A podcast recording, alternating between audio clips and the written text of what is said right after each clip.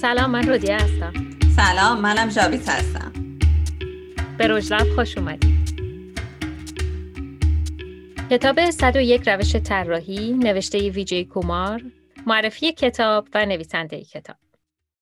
قبل از این که بریم سراغ کتاب، بد نیست که نویسنده رو یکم بشناسیم. ویجی استاد مؤسسه طراحی آیاتی یا همون ایلینویز اینستیتوت آف تکنولوژی هست توی شیکاگو که کلاس‌های طراحی استراتژیک و روش‌های طراحی رو تدریس میکنه.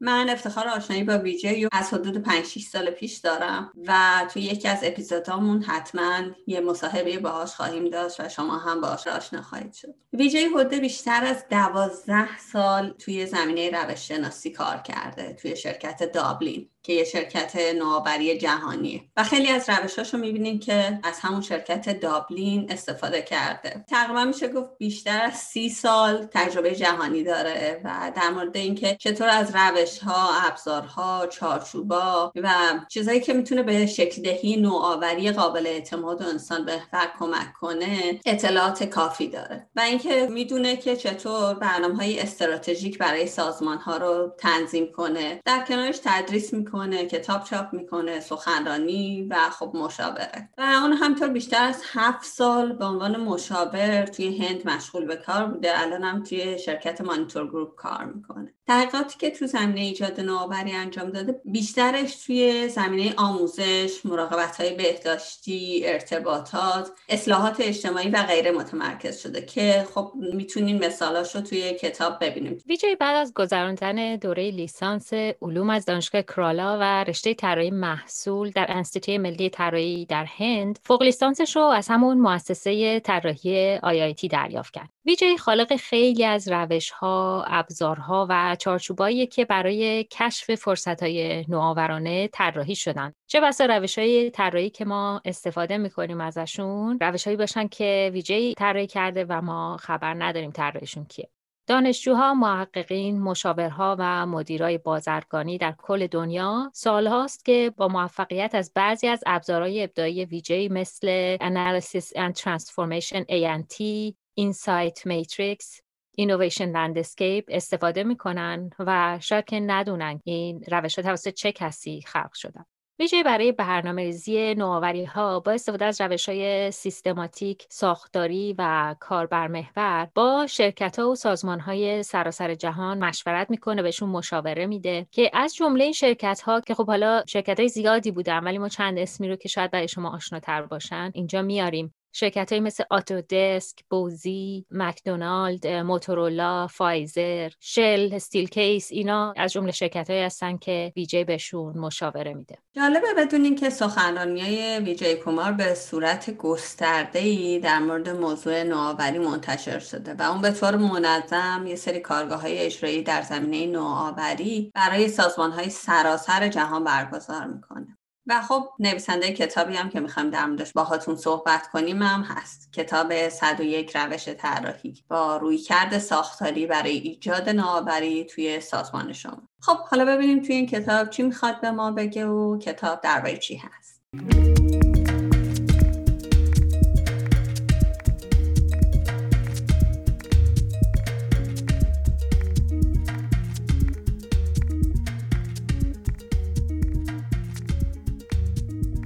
به طور کلی ساختار این کتاب در 7 بخش تنظیم شده که هر بخش به یکی از مراحل 7گانه نوآوری اختصاص داده شده. حالا این مراحل 7گانه چیا هستن؟ الان عنواناشون رو میگیم ولی خب بعداً به تفصیل همشون رو باز میکنیم و با مثال براتون توضیح میدیم. روش اول سنس اینتنت یا نیت‌گذاری اولیه، حالا ترجمه‌های دیگه‌ای هم میشه ازش کرد.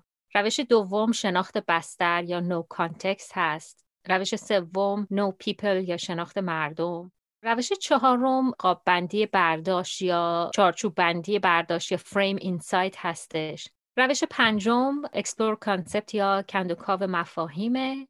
روش ششم قاب بندی راه حل ها یا فریم سولوشنز هست و روش هفتم یا آخرین روش ریالایزیشن هست که حالا ما تحقق بخشیدم ترجمه کردیم ولی خب می‌بینید که ما بسته به اون موضوعی که در موردش صحبت می‌کنه ممکنه خب ترجمه‌های دیگه‌ای هم براشون بیاریم. ساختار این کتاب اینطوریه که اول هر بخشی یه سری ذهنیت یا طرز فکر رو مطرح می‌کنه. که برای هر مرحله دونستنشون کمک میکنه. مثلا مرحله اول مرحله شکلگیری انگیزه یا هدف یا همون ذهنیتایی که ما میخوایم تازه شروع به کار کنیم.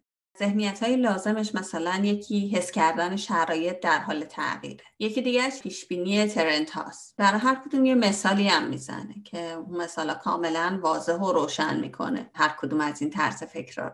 بعد از اینکه یه توضیح کامل از این داد که حالا این بخش چی هست، چی میخواد بگه، اون ذهنیت‌های مربوط به اون بخش رو هر کدوم با یه مثال آورد، شروع کنه متدا رو گفتن. که در واقع متدا مثل ابزاری هستن که میتونیم برای حل کردن مسائل مختلف دیزاین ازشون استفاده کنیم و مربوط به همون بخش میشن. خب حالا جاویز، قبل اینکه بریم در مورد کتاب به تفصیل صحبت کنیم، نظر خودت در مورد این کتاب چیه؟ چی ازش یاد گرفتی یا از کدوم متدا و روش‌ها بیشتر از بقیه استفاده میکنی؟ برای من خیلی این کتاب جالبیه و یکی از کتابایی که من توی دانشگاه به دانشجوام هم تدریس میکنم و همیشه بهشون میگم که این کتاب از کتاب آشپزی میمونه. یعنی متدا توش به صورت دستورای آشپزی نوشته شده و هر وقتی که یه پروژه‌ای دارین میتونین رجوع کنین ببینین که خب حالا من برای شناخت مردم چه متدایی دم دستم هست، کدوم از این متدا به بودجه‌تون میخوره، کدوم متد قابل دسترس‌تره و همون متد رو انتخاب میکنیم و شروع میکنیم به انجام دادنش. یا اینکه به کارفرماتون میگیم که این متد منه، اینم هزینه هاشه، چون یه متدیه که قابل ارجاست و چیزیه که کارفرما نمیتونه بگه که این متد از خودت درآوردی، یه چیزیه که مستند شده و به راحتی میشه ازش استفاده کرد. روشی که کتاب توضیح داده شده، اون هماهنگی که توی کل کتاب هستم واقعا خیلی خوب و عالیه. دقیقاً ساختار کتاب برای منم خیلی جالب بود، اینکه محتوا و ساختارش دقیقاً با هم منطبقن. 7 بخش هر کدوم برای هر مرحله است. بعد حالا عکس کتابم توی اینستاگرام میذاریم، خیلی رنگیه و هر بخش یه رنگ داره، یعنی رجوع کردن بهش آسونه. و خیلی هم این مثالایی که میزنی توی کتاب یک کمی اطلاعات بروزی از دنیای دیجیتال میده، وبسایت‌های موفق و کلا کتاب جذابیه. جالبه که این کتاب حالا فقط برای نوآوری تو زمینه مثلا طراحی یه محصول نیست. شما اگه مثلا میخواین یه شرکتی برای خودتون طراحی کنین، میخواین یه کسب و کار جدید را بندازین، یا میخواین یه سرویس طراحی کنین، طراحی تجربه، حتی میتونین برای همه اینا به این کتاب رجوع کنین. و خب خود کتاب اصلا یه یوزر اکسپریانس خیلی خوب داره، اون جدا کردن بخشا با رنگای مختلف، فوکوس کردن رو هر بخشی جدا جدا، واقعا خیلی دلنشین و جذابش کرد. ممنون از اینکه با ما بودید. با تشکر از برنا بنایی برای ویرایش صوتی، جری دیکسن برای پشتیبانی فنی و جان بارتمن برای موزیک متن.